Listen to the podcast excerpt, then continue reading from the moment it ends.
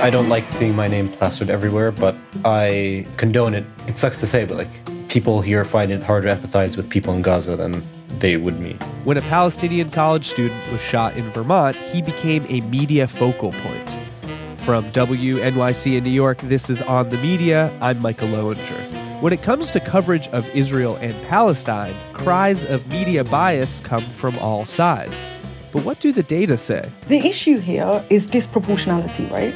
Israelis were far more likely to be described as murdered, massacred, slaughtered than Palestinians. Plus, Mehdi Hasan reflects on what it was like covering the region from the anchor's chair. My position is this is what I want to do. To hell with everyone else. Is the result of that that my shows seem to be a corrective to other shows in the media landscape? Maybe. It's all coming up after this.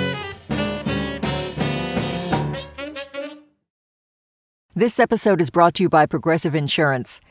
What if comparing car insurance rates was as easy as putting on your favorite podcast? With Progressive, it is. Just visit the Progressive website to quote with all the coverages you want. You'll see Progressive's direct rate, then their tool will provide options from other companies so you can compare. All you need to do is choose the rate and coverage you like. Quote today at progressive.com to join the over 28 million drivers who trust Progressive. Progressive Casualty Insurance Company and Affiliates. Comparison rates not available in all states or situations. Prices vary based on how you buy. Listener supported. WNYC Studios. Hey, it's Latif from Radio Lab. Our goal with each episode is to make you think, how did I live this long and not know that? Radio Lab. Adventures on the edge of what we think we know. Listen wherever you get podcasts. From WNYC in New York, this is On the Media. Brooke Gladstone is out this week. I'm Micah Loewinger. On Monday, President Joe Biden took questions about Gaza while licking an ice cream cone with late night host Seth Meyers. My, my national security advisor tells me that we're close. We're close. It's not done yet. And my hope is by next Monday, we'll have a ceasefire. Shame on me, by the way, for forgetting the first rule of comedy. When the Middle East comes up, put your ice cream cone down. But then, on Thursday, Witnesses say civilians were gathering around newly arrived aid trucks when gunfire erupted, triggering panic as a result, and many were run over by aid trucks and killed. We're hearing starkly different accounts, Chris, of what happened. Palestinian authorities called the killing a massacre. The Israeli military said that Palestinians were looting the aid and that Palestinians were killed from being run over by those trucks after those aid trucks tried to escape the crowd. The Gaza Health Ministry's latest death toll for the war over 30,000. And in the U.S., protests calling for a ceasefire have escalated. An active duty U.S. Air Force member set himself on fire outside the Israeli embassy in Washington, protesting U.S. support for Israel. In a video, 25 year old Aaron Bushnell asserts, saying, quote, I will no longer be complicit in genocide. I'm about to engage in an extreme act of protest. He later died in hospital. Meanwhile, student protests are still making headlines. An event violently disrupted by protesters on the UC Berkeley campus. A group of 200 protesters surrounded Zellerbach Hall, where a student group was going to hear from a notable pro Israel advocate. The protesters broke doors and windows to get into the event, causing people inside to really fear for their safety. Free, free Palestine! Stanford University is evicting students who have been holding a sit in protest on campus for the last 112 days. The students are protesting the humanitarian crisis in Gaza and have refused to leave the White Plaza. During protests at Brown University, the name of Palestinian American student Hisham Awartani is often invoked. Last November, Hisham was walking down a street in Vermont along with two of his friends, Kinnan Abdalhamid and Tahseen Ali Ahmad. All three men grew up in the West Bank and came to the U.S. for school. They were in Burlington for their Thanksgiving break. We walked downtown. We watched TV shows together. We like messed around. It's fun, you know, young men. the same thing you would have done at home in Palestine. Yeah, I mean Palestine has more to do, but we managed like to have fun. Our colleague Suzanne Gaber, a producer with Notes from America, met with Hisham to learn about everything that followed. We were walking along the sidewalk, and a guy comes down from the balcony and like pulls out a gun, and before I know what's happening, it's like I'm on the floor. I didn't know that I had been hit until like I saw blood on my phone. Tonight, a gunman remains at large following the shooting of three college students in Burlington, Vermont, all of them of Palestinian descent. It So I ended up calling 911. I, I didn't know if I was going to survive. Didn't know if my friends were alive. The main things I was afraid is like, you know, how much blood am I losing? Whatever. Is this how it ends? You know, it was never outside of the realm of possibility for that, that to happen to me. But I always expected it to be like in the West Bank and never in Burlington. When do you realize that you're also fairly injured? Um, when the EMT people come, mm, like they tell me to move my legs, and I realized that I couldn't. Hmm. Hey. Hello. I was just checking in to see Hisham or Kenny. Sixth floor. Suzanne? Hi, yeah, nice to meet you. I've been following Hisham's story for a while. From his very first statement, just days after the attack, Hisham and his mom, Elizabeth, have used their newfound platform to advocate for a focus on Palestinians in Gaza. It was a decision they came to very quickly, in part because Hisham has been able to process his own injuries at a speed that seems surprising for someone so young. It's, I guess, just growing up in the West Bank and growing up under occupation, just growing up Palestinian in general. It's like you learn fairly quickly that life is absurd, and you just have to suck it up and like keep moving forward. My children are from, you know, we're from a, a background where we have resources in Palestine. Elizabeth, who's Irish American, moved to Palestine right out of college. She met her husband there while on study abroad her junior year. She's an international development worker who has worked with refugees. She's lived in the West Bank for 25 years, and she's raising three kids there. They go to a good school, they have education, they have opportunities to travel. I didn't think that they would be on the front lines. I didn't think that they would be targeted uh, because I thought that they would be somewhere safe. I think one of the things that Hisham has found and that, that boys have found is that I think they're less traumatized. No, they have a different type of trauma, obviously, but existentially, they're not shaken hmm. as they would have been if they had been someone who didn't grow up with this. You know, he got shot in his knee with a rubber bullet and came home that night, and we never knew anything had happened. You know, so When did he get shot in the knee with a rubber bullet? about two years ago, we just found out. You just found out? Yes, his friend. I don't know how this came up, and his friend said, "Oh yeah, and of course when he got shot in the knee." I'm like, "What?" He'd gone out to a protest, and um, an Israeli military sniper had aimed his knee. And I think at that protest, one of his friends was was also shot in the leg with a live bullet. So Wow. we were very lucky. I had no idea. Did you intentionally keep that from her? Yeah, she didn't have to know about that. I mean, I was fine in the end. It was like it was a rubber bullet, so Those still hurt. yeah, it did hurt, but I was fine. What are you anticipating going back to school is like? Who knows? Um, I'll try to keep a low profile, but it's not that easy in a wheelchair. It's also not that easy when you're now like a national news story, Yeah, especially on Brown campus. especially on Brown campus. You're right. Tonight, Brown University students grappling with the shooting of one of their own. Almost immediately after Hisham was shot, he'd become a symbol of Palestinian oppression and resistance for many at Brown University, where he goes to school, which not everyone on the Providence, Rhode Island campus had taken kindly to, including University President Christina Paxson. This is how you want to honor your friend? Palestinian students told you not divesting made them unsafe. and what are you doing? Not divesting. His Hisham was shot because of your complicity. I don't like seeing my name plastered everywhere, but I condone it in as much as using my name and my experience can elicit more of an emotional reaction Mm. and can get the point home better than just. I mean, yeah, like it sucks to say, but like people here find it harder to empathize with people in Gaza than they would me. Palestinians in Palestine are always like the way that people excuse it is that they're always assumed to be a terrorist. And here it's just it's it's absurd to use the same logic that the Israeli army uses on me because I'm literally in like Burlington, Vermont. Like you can't say he was trying to stab someone. You can't say he was part of a terrorist organization. Even though, like in so many of the cases, like they'd shoot people like unarmed or walking away or doing nothing.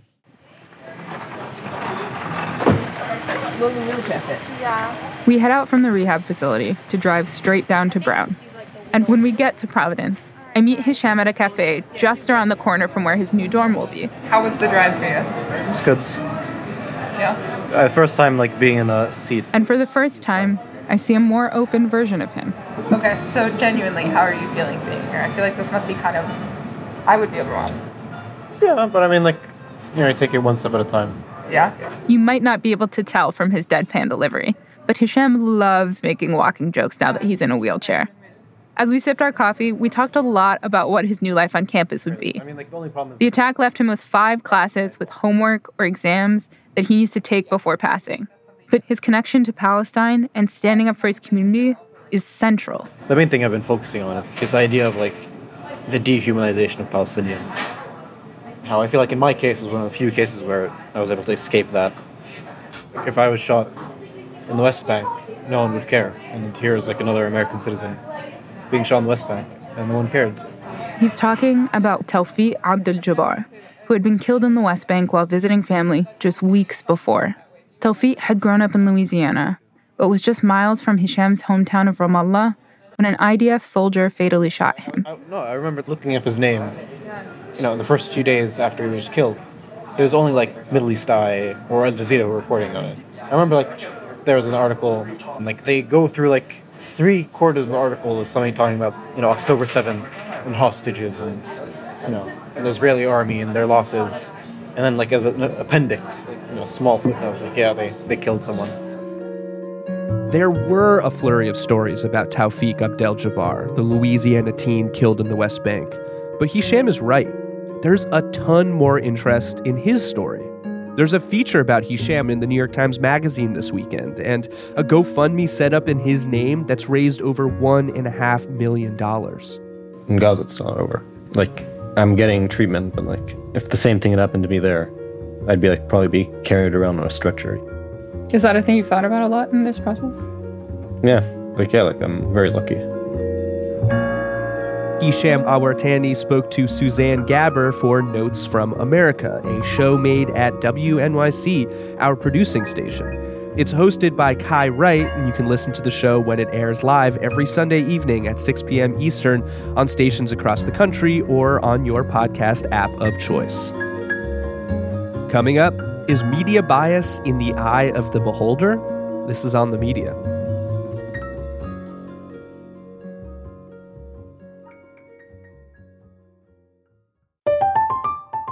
I'm Katya Adler, host of The Global Story. Over the last 25 years, I've covered conflicts in the Middle East, political and economic crises in Europe, drug cartels in Mexico. Now I'm covering the stories behind the news all over the world in conversation with those who break it. Join me Monday to Friday to find out what's happening, why, and what it all means. Follow The Global Story from the BBC wherever you listen to podcasts.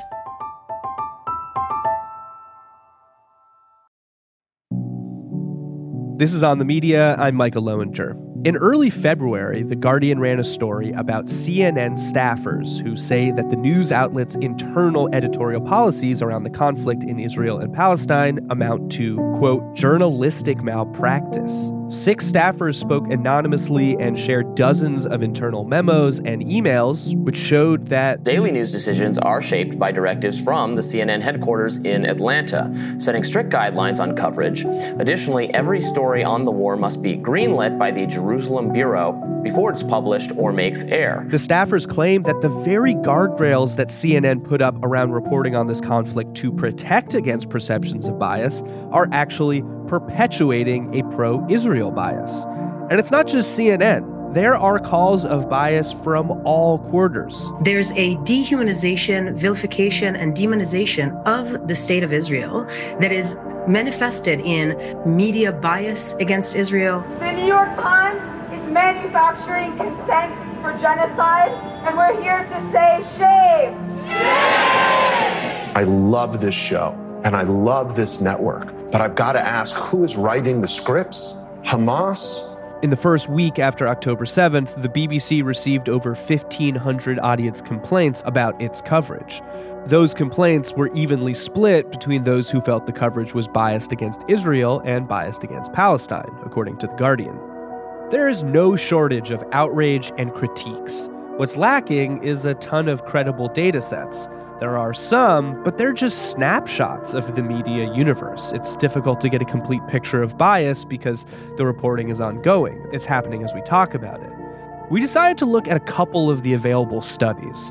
I began by speaking to William Youmans, a professor of media and public affairs at George Washington University.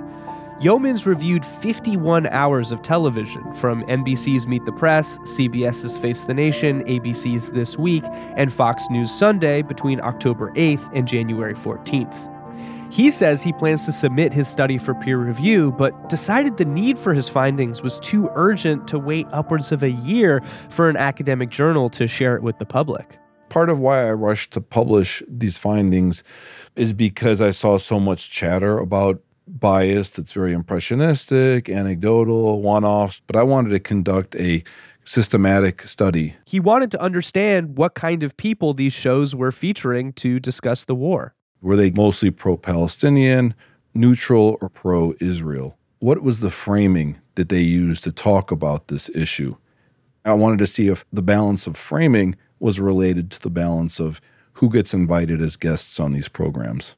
And what did you find? I found that overwhelmingly most of the guests were American, 120 out of 140. But of those guests, not one of them was Arab or Palestinian American the driver of the pro Israeli arguments in these shows was U.S. officials. For the latest on the conflict, we're joined now by Secretary of State Antony Blinken. We go now to White House National Security Advisor Jake Sullivan. Now, Jon Finer, Deputy National Security Advisor with the Biden administration. And joining me now is John Kirby, National Security Council Coordinator for Strategic Communications. John, welcome. Well, who were the 20 that were not American in terms of guests?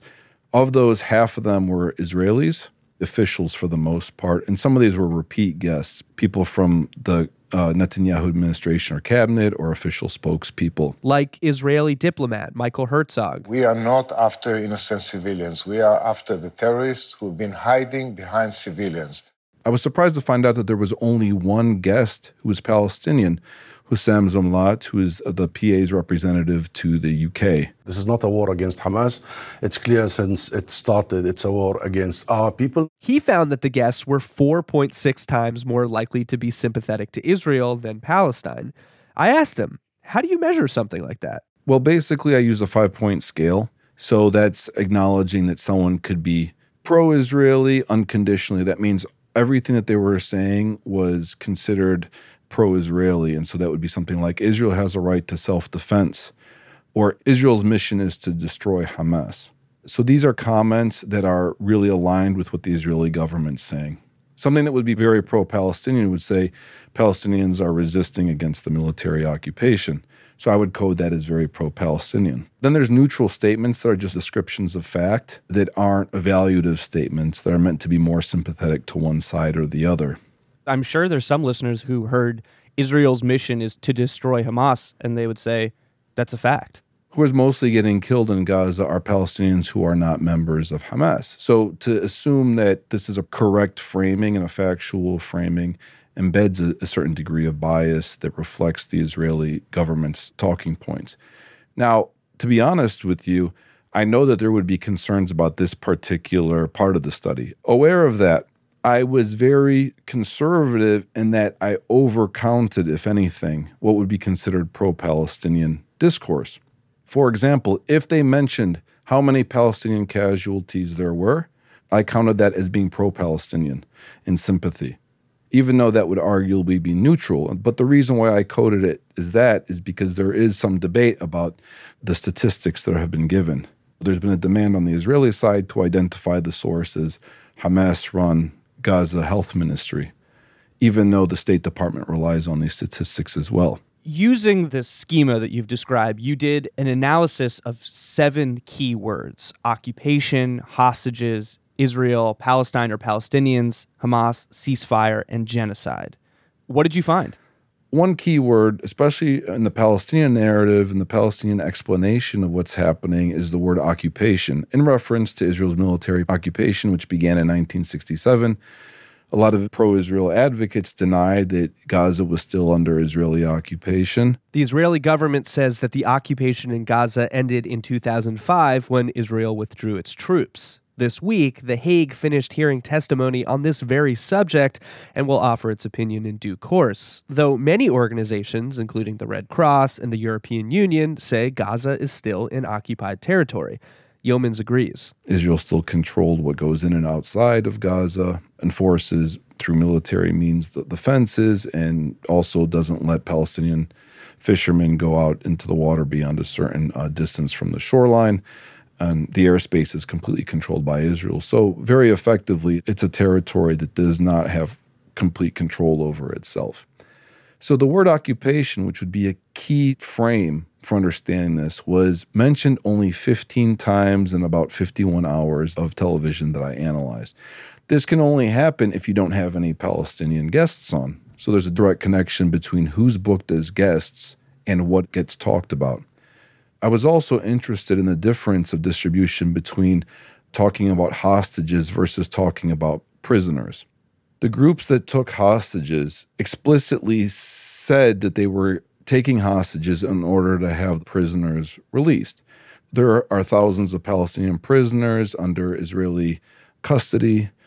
A lot of them aren't charged, they're just held in detention without any formal legal procedure or process. This is something that's been pointed out by human rights organizations.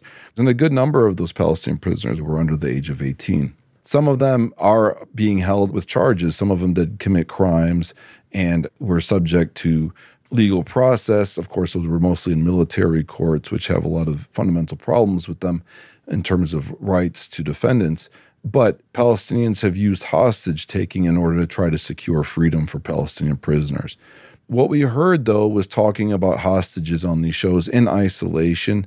Hostages were talked about 529 times, but Palestinian prisoners were only mentioned 17 times. Youmans says that of the 51 segments he studied, the term ceasefire came up 94 times and genocide was mentioned 23 times. He says only one of those times was it in reference to Gaza.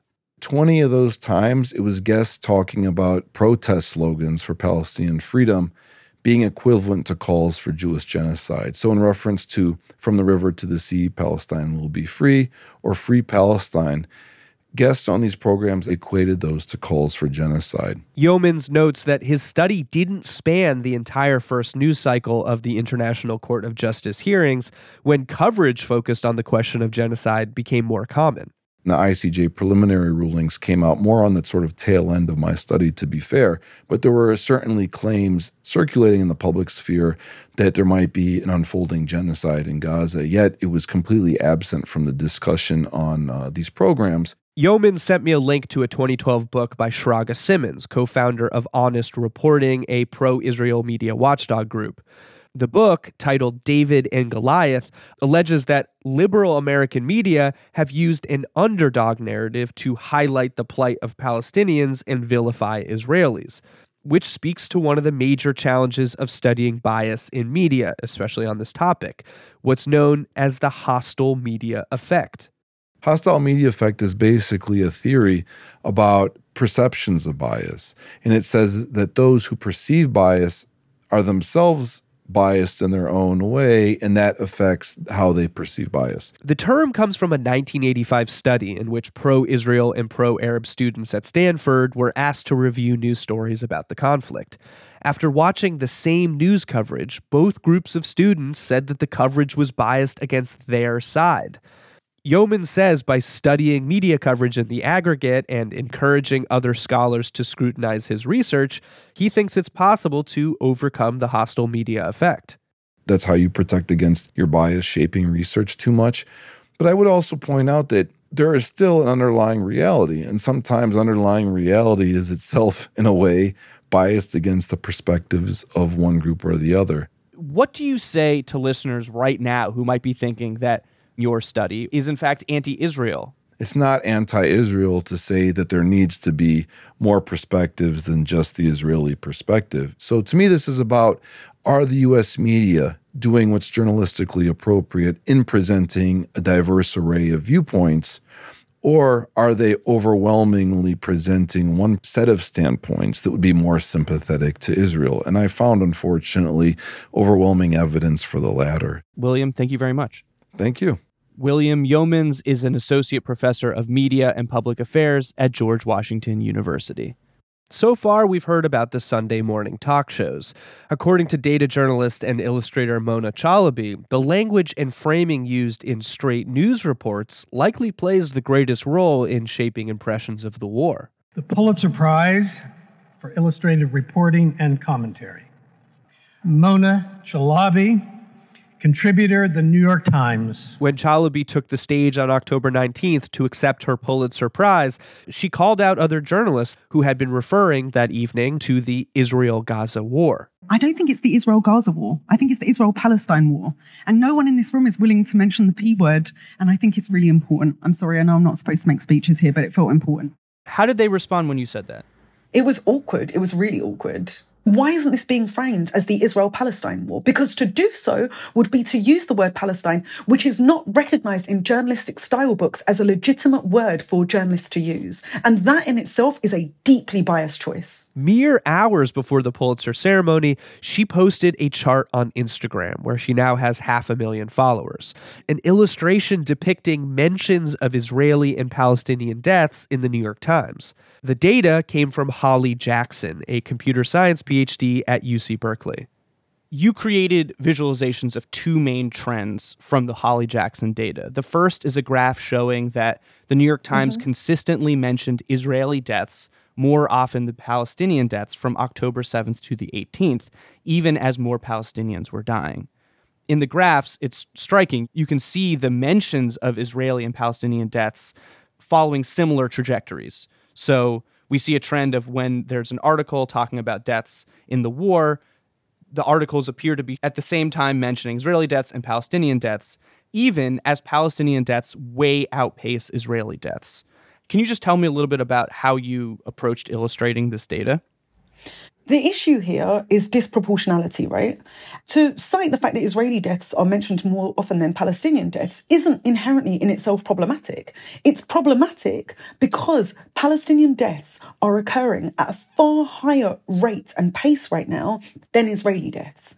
And so the chart was trying to show both things at once, which is relatively complex. I was actually worried when I would publish this that it might not fully resonate. It's two line charts. It's both boring and confusing. I don't normally use these kind of styles of visual depiction, but it felt also really important to me to not use my kind of hand drawn methods that I use elsewhere that kind of imply sometimes imprecision and they play imprecision deliberately. But actually, counterintuitively, this research is much more robust than, for example, I don't know, I'm thinking of another piece I'm working on right now, which is just surveying how many Americans take acid or take hallucinogens. That polling data, right, has a high degree of imprecision. The research that Holly Jackson has done is undeniable. She's literally taken all of the articles that appear on the New York Times website and counted all of these mentions. So it felt really important to me to actually rely on more traditional methods of data visualization. She says she pitched this analysis to the New York Times and was rejected. In late December, she illustrated more research, this time from Dana Najjar and Jan Lietava, who scraped language from 600 articles and 4,000 posts on the BBC website. So, in BBC reporting, Israelis were far more likely to be described as murdered, massacred, slaughtered than Palestinians. There were 23 times that Israelis were described as being massacred, and that only occurred once for Palestinians. The term slaughtered was used 20 times to describe Israeli deaths and zero times to describe Palestinian deaths. The Intercept found a similar pattern in its review of the New York mm. Times, Washington Post, and LA Times. Quote, the term slaughter was used by editors and reporters to describe the killing of Israelis versus Palestinians 60 to 1, and massacre was used to describe the killing of Israelis versus Palestinians 125 to 2. Horrific was used to describe the killing of Israelis versus Palestinians 36 to 4. Similarly, by the way, in BBC reporting, Israelis were more likely to be humanized in the reporting. So Israelis would be described as mothers, grandmothers, daughters, fathers, husbands, sons. I'm looking at your post here. The term mother or grandmother was used 51 times to 32 times for Israelis versus Palestinians. Daughter and granddaughter was used 35 times to describe Israelis, 15 for Palestinians. The term father and grandfather was used 33 times for Israelis, 9 for Palestinians. Husband 30 times to 5 times for Palestinians. Son, grandson was used 25 times to 11 times for Palestinians. Those numbers might not sound that high, which was my first instinct when hearing them, right? But when you take into account that by the end of December, maybe 20 times more Palestinians had been killed than Israelis, and yet the numbers are still lower for the Palestinian side to use these descriptors that basically lend humanity to somebody who has died. The nature of the reporting on this has also been that Israel has stopped journalists from entering Gaza to be able to report on this. So there is fundamentally an informational asymmetry that is baked in that kind of replicates and mirrors these patterns of bias that aren't necessarily about the nefarious intent of the person that has the byline. It's also that they have access to a different degree of information in reporting on these deaths. Deaths. CNN's Clarissa Ward is one of the only reporters who was granted brief access to Gaza without an IDF escort. She wrote a Washington Post op ed in January calling on Israel to allow other journalists in. This was our first time being able to gain access into Gaza. Clarissa Ward on CNN. So you have a perfect storm here with massive bombardment, an inability to create safe zones, an inability to get humanitarian access where it's needed, and incredibly brave journalists who are doing everything they can to tell the stories and bring the reality to the world. But the frustration of international journalists who can't get in to try to complement and supplement their efforts. This week, more than 55 foreign correspondents signed a letter asking for Israel and Egypt to lift their restrictions and allow journalists into Gaza. When asked about Ward's piece on Israel's Channel 13, a reporter said this If indeed Western reporters begin to enter Gaza, then for sure this will be a big headache for Israel and Israeli Hasbara. Hasbara, by the way, means explanation in Hebrew, but in practice, it's shorthand for pro Israel propaganda. All this at a time when Palestinian journalists in Gaza are being killed at an alarming rate. Mona Chalabi told me she stands behind her decision to criticize the coverage she's seeing in mainstream outlets, though it's come at a professional cost. Yeah, I haven't been commissioned once since October except to write a single opinion piece, which was cancelled after I refused to write from the perspective of being an Arab Muslim woman. And that is not the perspective that I'm doing this journalism from. I'm doing this journalism from a perspective which is my perspective on every single article that I write, which is how can I report on this accurately, honestly, and fairly. Mona, thank you very much. Thank you. Mona Chalabi is a data journalist and illustrator. We requested comment from the New York Times, the Washington Post, the Wall Street Journal, the LA Times, the BBC, NBC, CBS, ABC, and Fox. Most did not respond. A New York Times spokesperson said that, quote, we have documented the death toll the Israeli response has visited on the civilians of Gaza. Our coverage bears witness to the unfolding atrocities and brings readers firsthand accounts from Palestinians and Israelis. A Washington Post spokesperson responded that, quote, the Washington Post has consistently published balanced and sophisticated coverage of the complex Middle East war over the past months in both its news and opinion reporting. A BBC spokesperson said that, quote, the BBC has made clear the devastating human cost to civilians living in Gaza and Israel. We do not think coverage can be assessed solely by counting particular words used and do not believe this analysis demonstrates bias. For the full statements, head to onthemedia.org. Coming up, journalist Mehdi Hasan on how to change up the guest list on cable news. This is On the Media.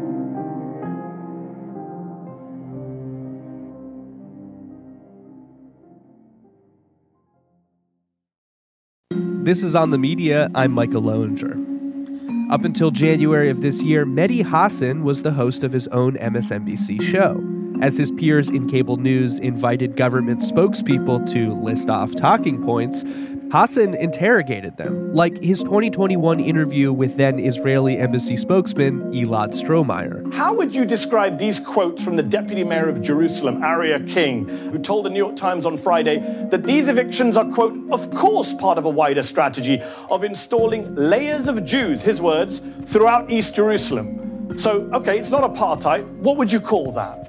On the Israel Palestine conflict in particular, Hasan had a knack for skewering the pageantry of diplomacy in the region. While former Israeli generals and liberal Israeli journalists finally come round to seeing how badly the Palestinians have been mistreated, we have liberal Democrats from the United States, including House Minority Leader Hakeem Jeffries, to do fawning photo ops with Benjamin Netanyahu. In February of 2022, he covered a story largely ignored by U.S. cable news the beating and death of 78 year old Omar Assad at the hands of Israeli police. The man was detained, taken to an abandoned yard, blindfolded, handcuffed, gagged, and forced to lie on his stomach until he died of a cardiac arrest.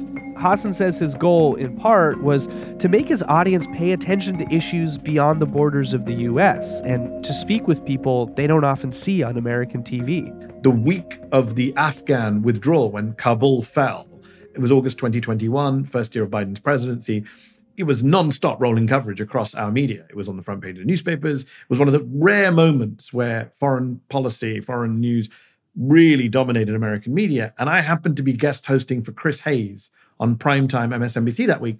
And it was a really great opportunity to say, okay, I've got this prime time real estate. Let's do something a little bit different to everyone else. Everyone else has the usual foreign policy experts from the DC foreign policy blob on.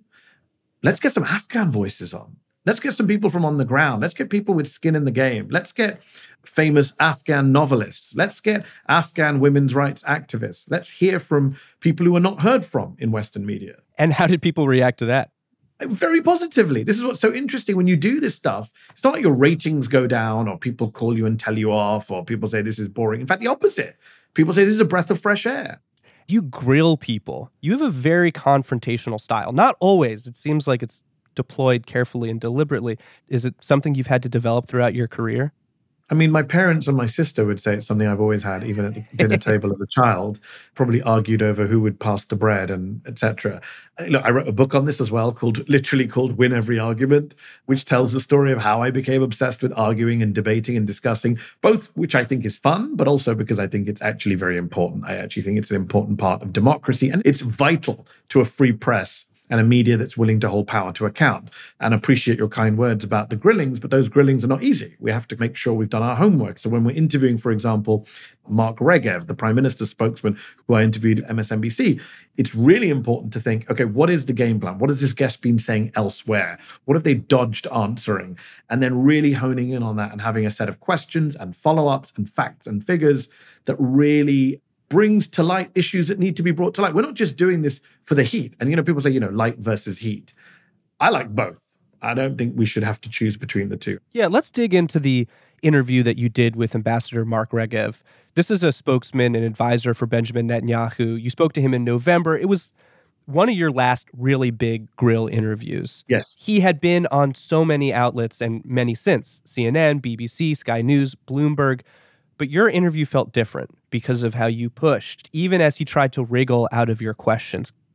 I have a lot of respect for Mark Regev, not for what he says. I think he tends to dissemble like a lot of his spokespersons, but I have respect for him as a media performer. I've been watching him since I was a very young man. He was ambassador to the UK. He was a spokesman on UK media when I was coming up in the UK media in the 2000s. I mean, he goes back a long way. And I hadn't really seen anyone make any kind of dent in his armor, apart from there's a guy called Jon Snow who retired in the UK, very famous anchor, and he did a very powerful interview with Regev in one of the previous Gaza conflicts. But that aside, I'd never really seen anyone corner him. He's very eloquent, he's very sharp, he's very savvy, he's very knowledgeable. So we took this interview very seriously. And one of the things we wanted to get from that interview is the Israelis, through their PR campaign, seem to be saying things that are not true, demonstrably false statements. Let's challenge him on those. Two of those specifics were tweets, material that IDF spokespeople and Israeli government spokespeople had put out on Twitter and that were widely circulated. One of them was a video of an IDF spokesperson. He was in one of the hospitals in Gaza and he walks by a calendar. This is a guarding list. Every terrorist has his own shift. In this room, he says, a guard list that begins October 7th. Very quickly, it was fact checked to just be a calendar with Arabic text. CNN and Nic Robertson aired that unchallenged on air. Big mistake by a media organization here. And I think they corrected the record later, but it was really bad and completely wrong and false. And, you know, I was able to confront Regev on that. Sure that's true. Why I'm did your military spokesman on Monday point to a calendar in Arabic and say these are the names of terrorists on them? That's false. Can you accept that here and now? I, I, I, I am not aware of the, uh, the, the incident. Let's put up the so image. We have the image. You have I, no I comment. read Arabic. It doesn't help me. I have well, no comment. You, I'm, not, I'm, not, familiar with the Does incident. your spokesman but, uh, you, hang on, I have a question, Mehdi. You're a journalist. Have you made a professional mistake ever? Not no, intentionally, but have you made a professional I'm, I'm, mistake? I'm, exactly, and I own up to it. Have so you made a mistake? So can, can, so can you own up to so, the mistake? So now? if I made, I've made mistakes, you've made mistakes. But there's a difference between making an honest mistake and between Hamas that deliberately exaggerates numbers Understood. to suit its propaganda purposes. There's a huge Understood. difference. So it sounds like it's like it, so, it sounds, so, so, hold on, hold on. You said I felt in the moment, wow, I've never heard Mark Regev say on air that they got something but wrong. he only said that after like many follow up questions.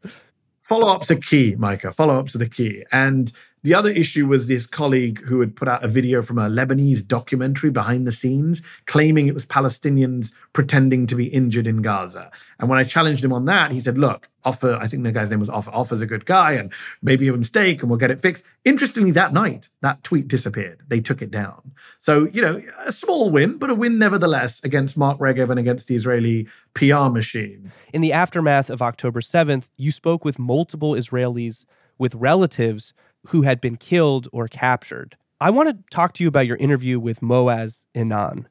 That was the first show that we were able to put on air after October the 7th. There had been a bit of a gap where we were off air. And I was very keen to speak to an Israeli family member because October 7th, what happened was grotesque and appalling and very different to previous episodes in this conflict. I mean, just the sheer volume of Israeli deaths, unprecedented. And Maoz was fascinating because I'm always fascinated by ordinary people who do extraordinary things. I always look at people and say, well, I wouldn't be able to do that. That's very TV news of you. it is TV news of me, but it's also just who I am. And I'll tell you honestly right now if Hamas killed my parents, or if the Israeli military killed my parents, I would not behave as magnanimously as some Palestinians and Israelis have in this conflict. I think you said that to him, right? I mean, it was amazing in that moment to hear him speak in that way. I just stunned because he's all about peace. He's all about forgiveness. He's all about not shedding more blood in order to avenge the blood of his parents. I beg you, Mehdi, cry with me. Cry with me. And our tears, our tears will heal the wounds from both sides. Our tears will wash the blood from the ground. And then on the pure land of the Holy Land, we'll be able to see the path to peace. And I just, it was, it's a heartbreaking story, but also he is a deeply inspiring man. And since that interview, by the way, Micah, he's been, I think at times camped outside Parliament or uh, the Prime Minister's home. I can't remember where, but he's been doing physical protests of his own, standing up and calling out other Israelis. I just, I found this interview so powerful. I actually was watching it this morning and I started crying. I think because as a Jew, it just made me remember the horrors of that day but also how little time it felt like we had to process it before yes. the bombing in Gaza began.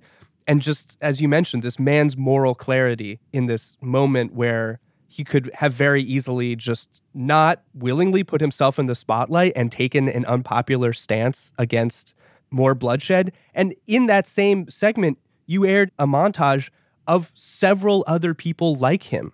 Yes. Family members of victims who were saying, do not use my loss as a justification for more war.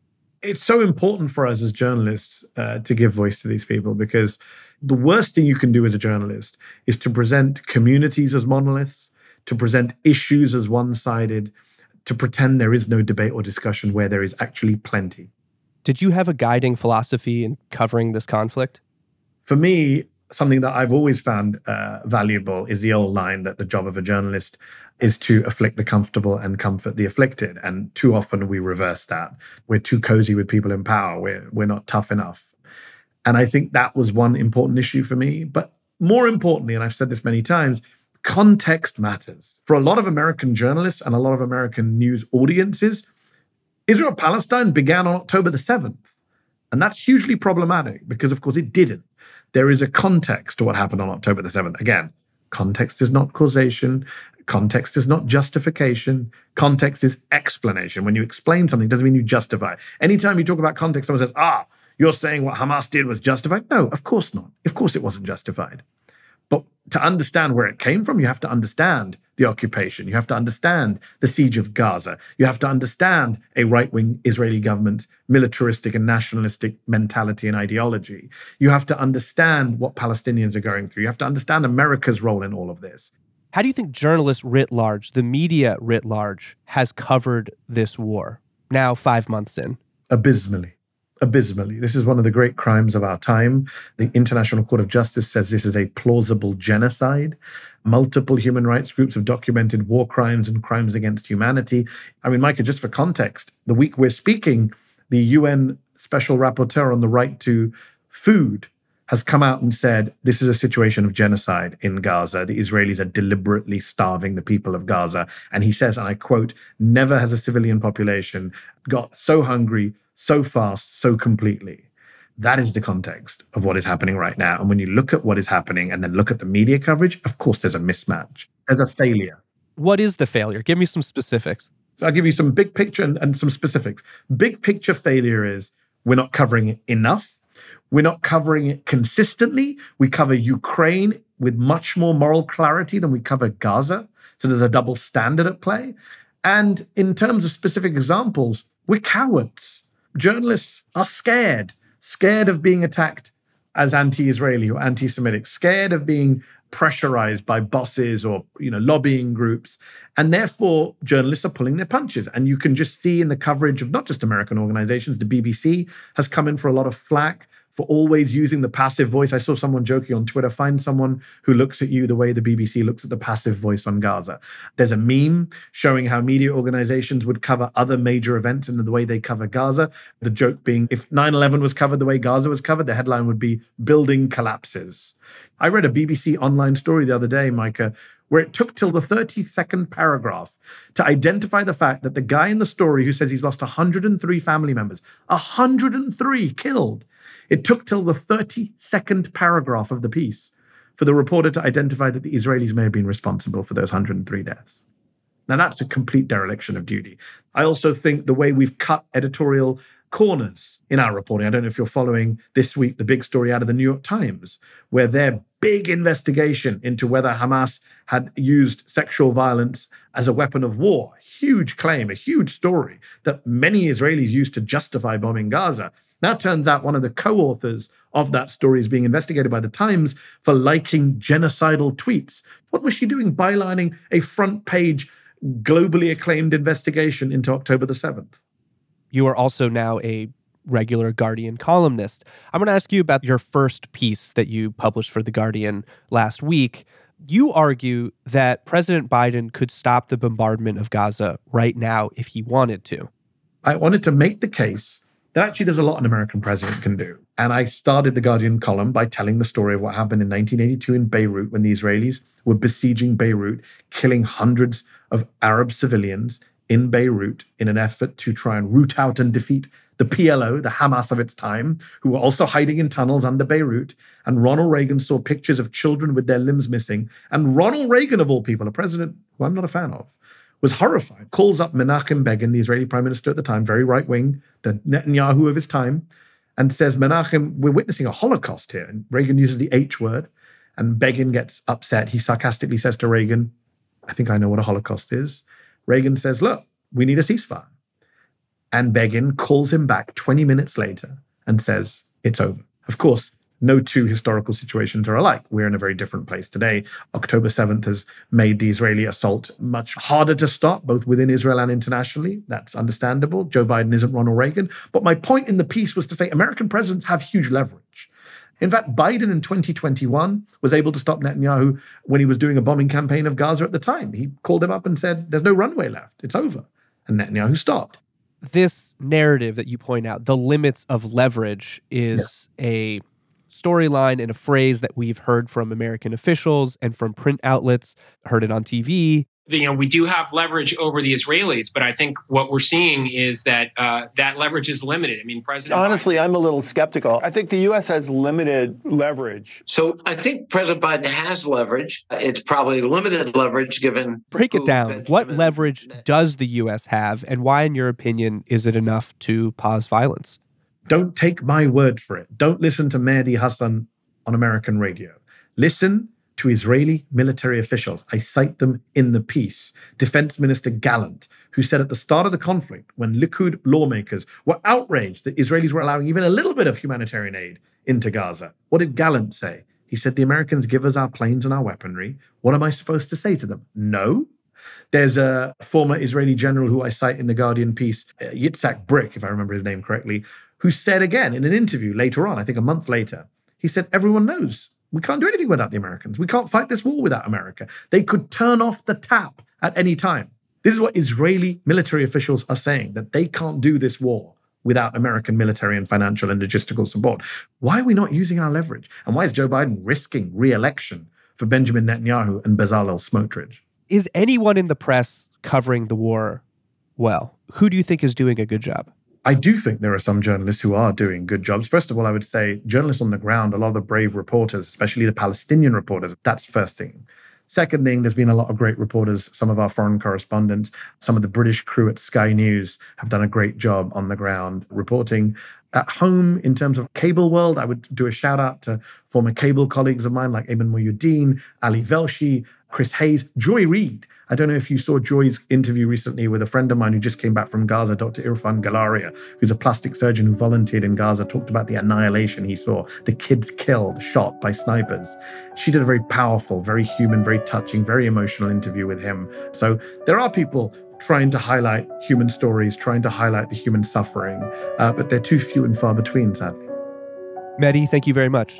Thank you, Micah. Appreciate it. Mehdi Hasan is editor in chief and CEO of a new media company called Zeteo. He's also a columnist for The Guardian US and a former MSNBC host.